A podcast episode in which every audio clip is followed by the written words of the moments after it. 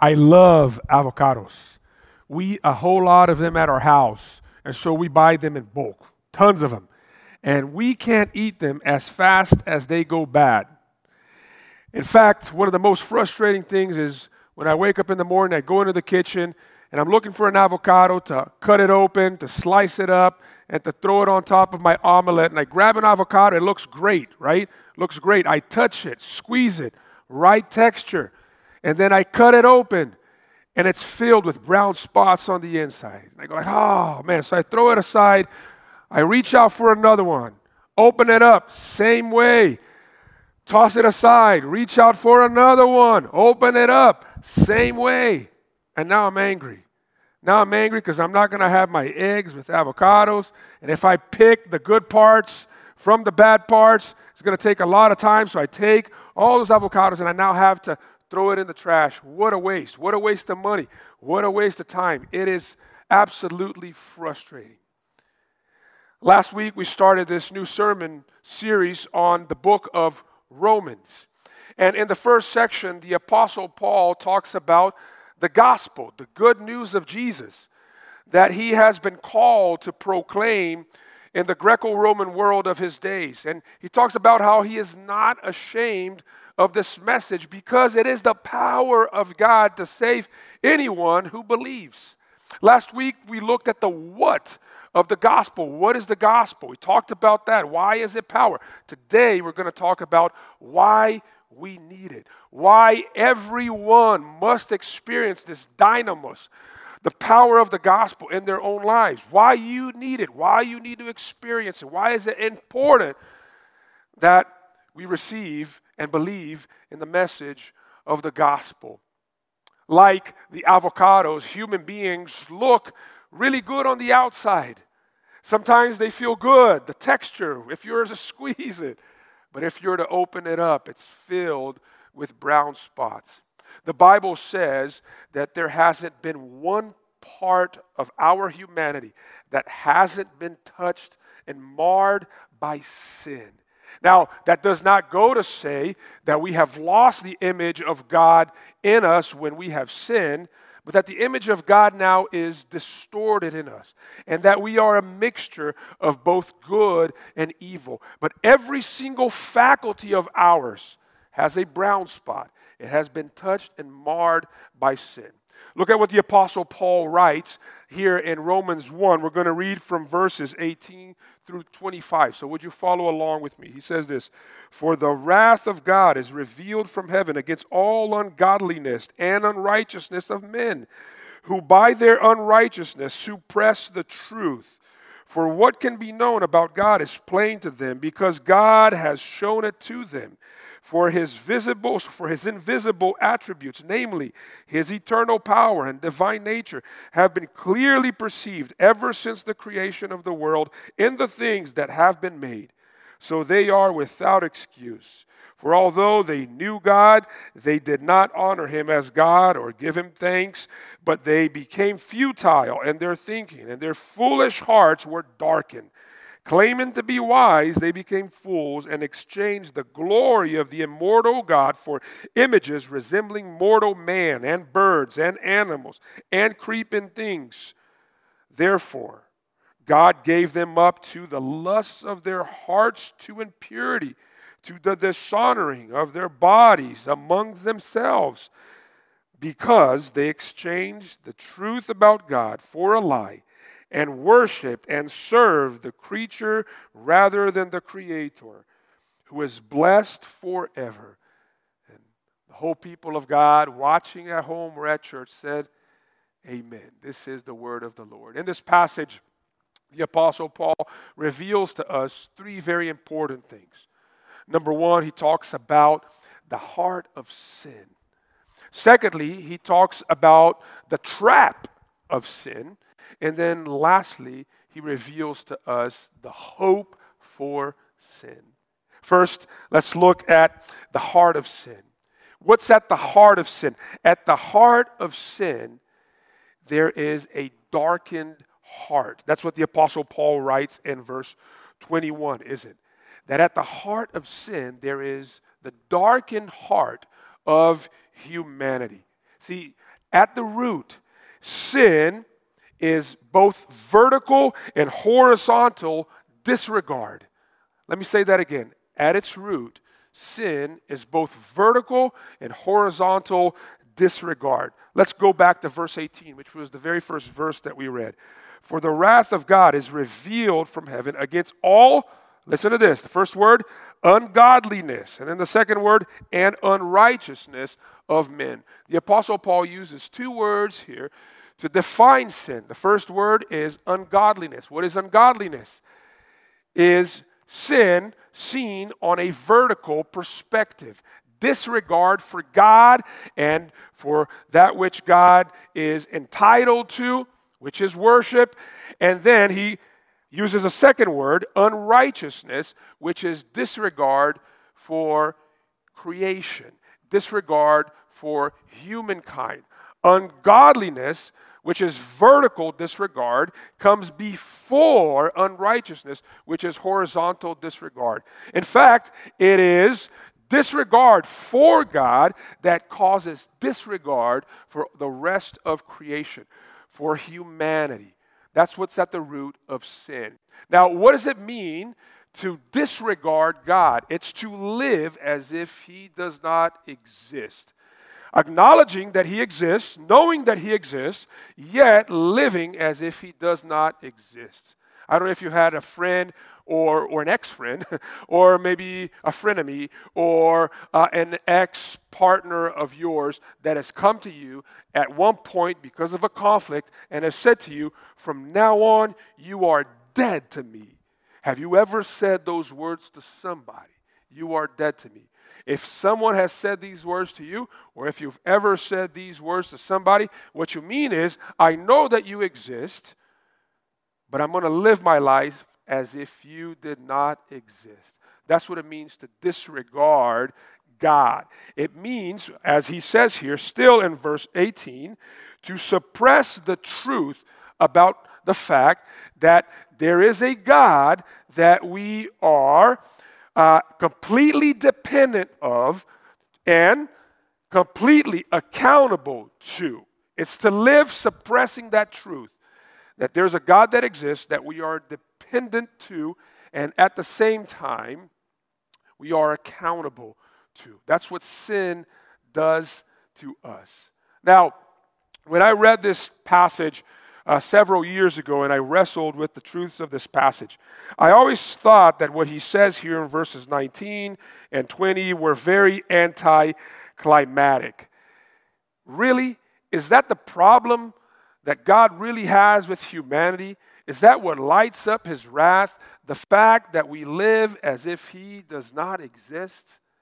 That we don't give him thanks?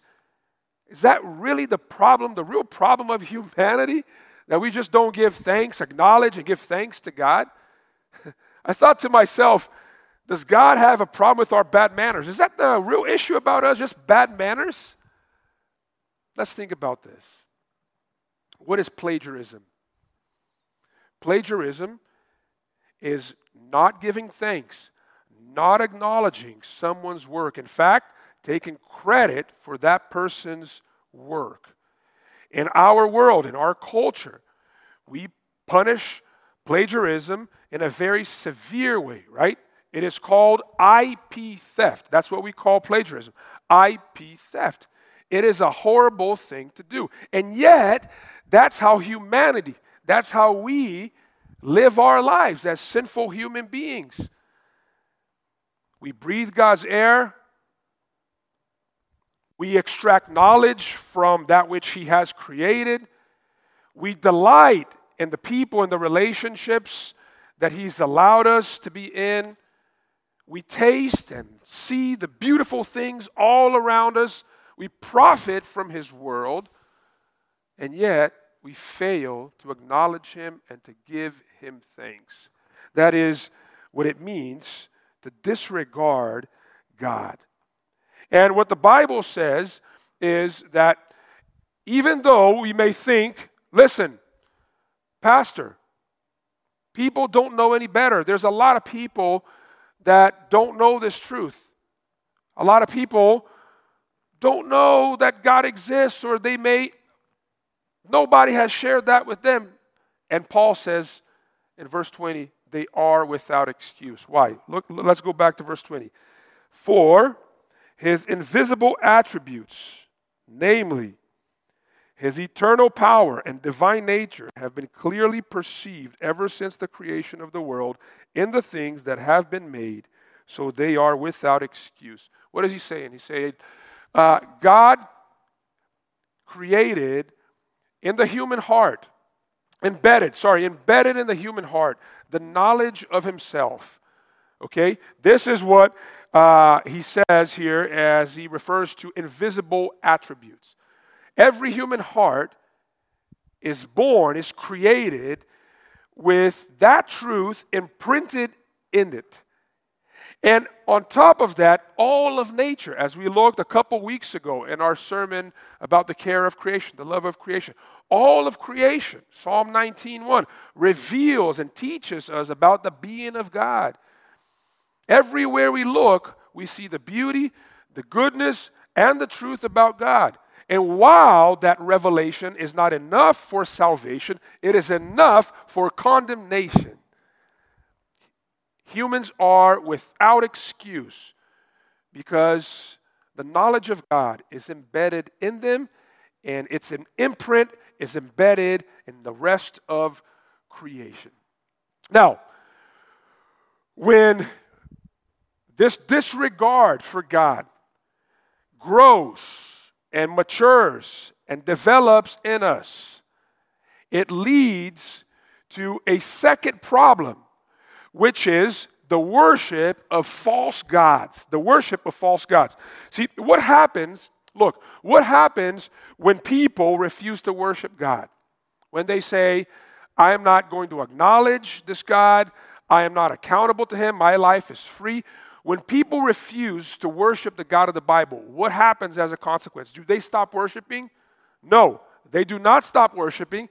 What happens is that they change their worship. Why? Because we were created for worship. See, we cannot help but to worship. And so, if you're not worshiping the true God, you're worshiping something else. You're worshiping a created thing versus the creator. That's what the Apostle Paul says here. There's this interesting quote from atheistic philosopher and writer, novelist David Foster Wallace. He said these words in a speech uh, before he actually passed away. He says there is actually no such thing as atheism, says an atheist. And he goes on to explain there's no such thing as not worshiping. Everybody worships.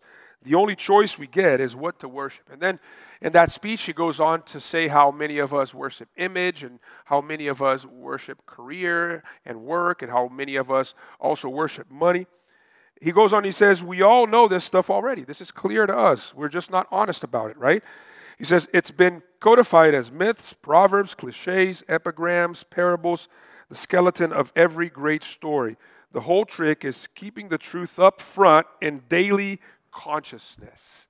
See, the problem is that we forget. But that is the truth. You may deny it, that you're not a worshiper, but you are a worshiper of something or someone. You are what the Apostle Paul writes and describes here in verse 23. Look, you have exchanged the glory of the immortal God for images resembling mortal man and birds and animals and creeping things. See, this is what the Bible teaches about idolatry. Idolatry. What is idolatry? Idolatry is taking a good thing and making it a God small g thing, right? That's what idolatry is. So, is work bad? No, work is actually really good. Is romance bad? No, actually, romance is really good. Is money bad? No, money is not bad. Money is very good. Is sex bad? Sex is amazing, it's great. But there's always the potential of taking some of the good gifts of God that He has given us to delight in in order to connect us back to Him. Gifts that reveal to us His goodness and His beauty and His truth, and making that our God itself. See, if you are to do that, or when we do that, because we all do that, John Calvin, the French reformer, used to say that the human heart is a factory of idols. It's constantly producing gods. That's what a sinful heart does. It produces false gods so that it may build its identity around it. It looks at these things for its ultimate purpose and ultimate joy. And when you and I do that, because we do, right, it becomes a pivotal point for our lives' destruction and downfall. See, what keeps us down, what fills our hearts with anxiety and guilt and fear and anger is the fact that we have invested all of our hopes in things that were not made to be worshiped. And therefore, that which we look in the Creator, that we should look in the Creator Himself for our sense of meaning and joy and satisfaction. We will always be hungry. We will always be thirsty. We will always go wanting because these things can't give us the things that only God can give. That is the reason for our miseries in life. You see, let me just develop a little bit more on this. What is anxiety? Anxiety is idolatry mapped into the future. Looking at these hopes that you have established and say and saying, if I have these things, I will be somebody. I will find purpose and joy and meaning in life. And therefore, when things get hard and you're not moving in the right direction or things are not moving fast enough towards your ultimate heart's desire, you begin to experience anxiety in life. What is guilt?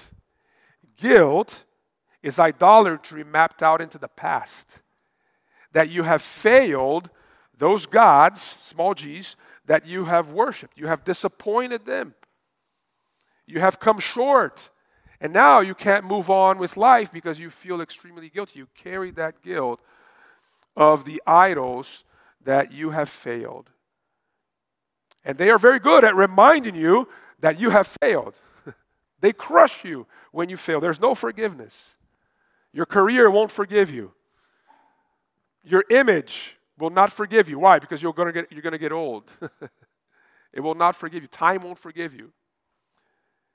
If you, if you uh, overprotect your children, you will crush them, and in that same vein, you will feel crushed by the fact that you were not the parent that you wanted to be. And what is anger? Anger is idolatry mapped out into the present because the circumstances are not going your way, because things are not going your way. See, idolatry is the source for all the miseries that we have in life. Idolatry turns us into addicts. It, it, it weaves an illusional field around us. And that's why the Bible says here, that's why the Apostle Paul says here uh, in, in verse 21 that uh, somebody that worships idols or idolaters, in our, in our case here, are uh, foolish. They're fools. And their hearts are darkened because they cannot perceive reality. They're not self aware, they're in denial. See, an idolater is someone that lives in denial. Think about an addict. He says, Oh, no, I, can, I can control the alcohol. I'm just going to have one or two drinks and, and then I'm going to stop. He doesn't know the extent of his problem. He forgets that he is in control. Everyone around that person knows this person is living an illusion if he thinks that he can control himself if he takes the first drink, right? He's in denial. He lives in an illusion. And in the same way, that's what our idols do to us. That's what a life that has reoriented its worship away from God and into things, away from the Creator and into creation. It's a life filled with misery. It's a life lived in illusion. It's a foolish life. It's a darkened heart. And that lights up God's wrath. That's what the text says. How does it start? For the wrath of God is revealed. God's wrath is lit up when he sees the, these creatures that he has created in his own image to live in joy and in freedom in the worship of him, living such miserable lives away from its purpose, away from our purpose, away from our design. Kind of like me, you know, with the avocados. I got to throw all these away. It angers me that I'm wasting all of those resources, throwing them into the trash. See, that lifts up the wrath of God because God looks and he thinks, oh man, what a waste. I've put so much energy into this. What a waste. And that leads us, obviously, to the second point, which is the trap of sin. The trap of sin. See, uh, the, the Apostle Paul goes on to say in verse 24, read it with me. He says, Therefore, because of all of this, because of our disregard for God, because of our worship of false gods, because of our situation and our enslavement, in verse 24, he writes, Therefore, God gave them up in the lusts of their hearts to impurity, to the dishonoring of their bodies amongst themselves. What does God do in response to these choices that we have made? The worst thing and the most just thing that God can do in relation to this problem is to give ourselves up to our desires, is to surrender ourselves, our lives, to our own enemies, to give us up to our own enemies. Oscar Wilde used to say that uh, when the gods want to punish us, they answer our prayers. And it reminds me also what C.S. Lewis used to say. C.S. Lewis said, There are only two kinds of people in the end those who say to God, Thy will be done, and those to whom God says in the end, Thy will be done. All that are in hell choose it. See, hell is a choice that we make every day. What is hell? Hell is the space and the place outside or away from the presence of God. Hell is the place that we find ourselves when we are given to our own desires, to that which we have looked away from God and to for our source of life, significance, joy, and meaning. Let me give you a few examples here. Have you ever seen people that you know that have lost their family, their marriages, have lost their health because of overworking. They are literally living in hell because they've made their careers or their work the most important thing. And while they achieved success in their business, they lost everything else and they live in misery. Have you ever seen people, maybe people that you know, that live and exist in these super unhealthy, abusive, codependent relationships. And they can't walk away from these abusive relationships because they look at that person that they are in a relationship with for their ultimate source of love and affirmation. And they can't walk away from that, even though they're abused every day. They've been given up to their desires to the false gods that they worship. Have you ever have you ever seen somebody have their lives completely destroyed because they have given themselves to substance abuse? You have. I mean, today you heard a story about that in the giving section. To be given to your false gods, to your false masters, is a horrible and a terrible thing. See, if you give yourself to God, He will take care of you because Jesus is a great master. But if you give yourself to any other God, they will crush you. They will always demand more from you, and you will live in literal hell. That is the trap of our idolatry in the pursuit of joy, in the pursuit of meaning, in the pursuit of freedom we end up miserable and enslaved. But the story doesn't end here, right? Because we're still yet to talk about the hope for sin. What is the hope for sin in this passage? Paul gives us a clue in the very last verse. Let's go back to the very last verse. I'm going to read the whole verse. Because they exchanged the truth about God for the lie and worship and served the creature rather than the creator. And then he says, who is blessed forever. In other translations, it reads, uh, the creator who is forever to be praised.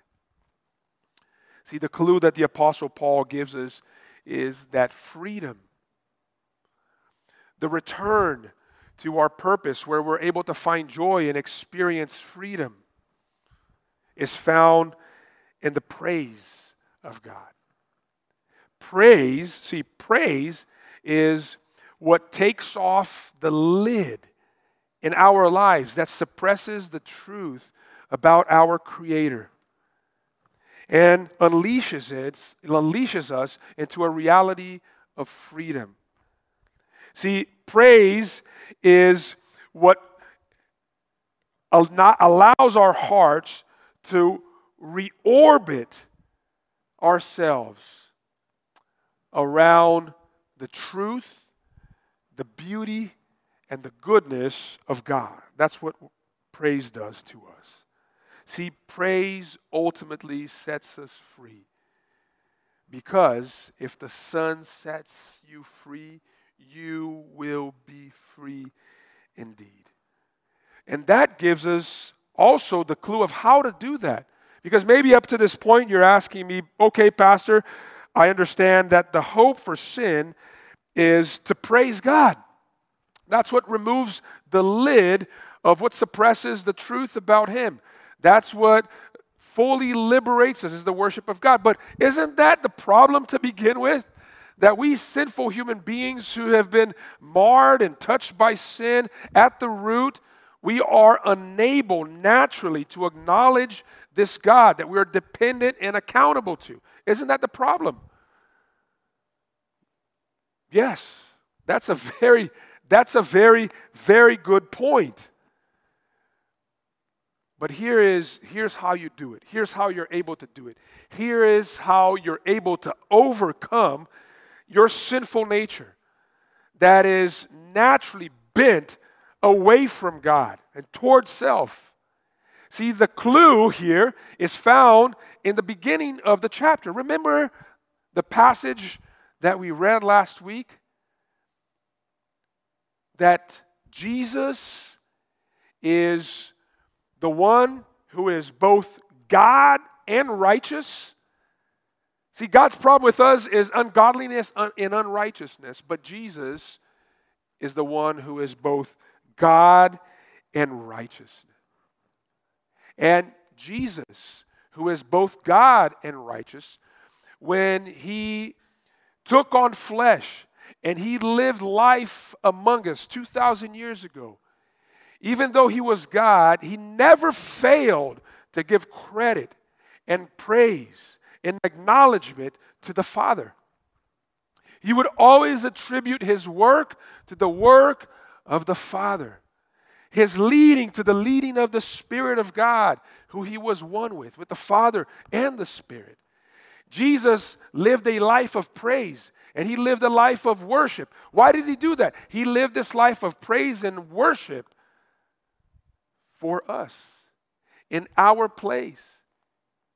And instead of receiving the joy that comes with the praise of God, Jesus on the cross experienced pain and suffering in a way that we cannot comprehend and understand Because on the cross, the wrath of God that Paul talks about here in verse 18 is being unleashed upon Jesus on the cross.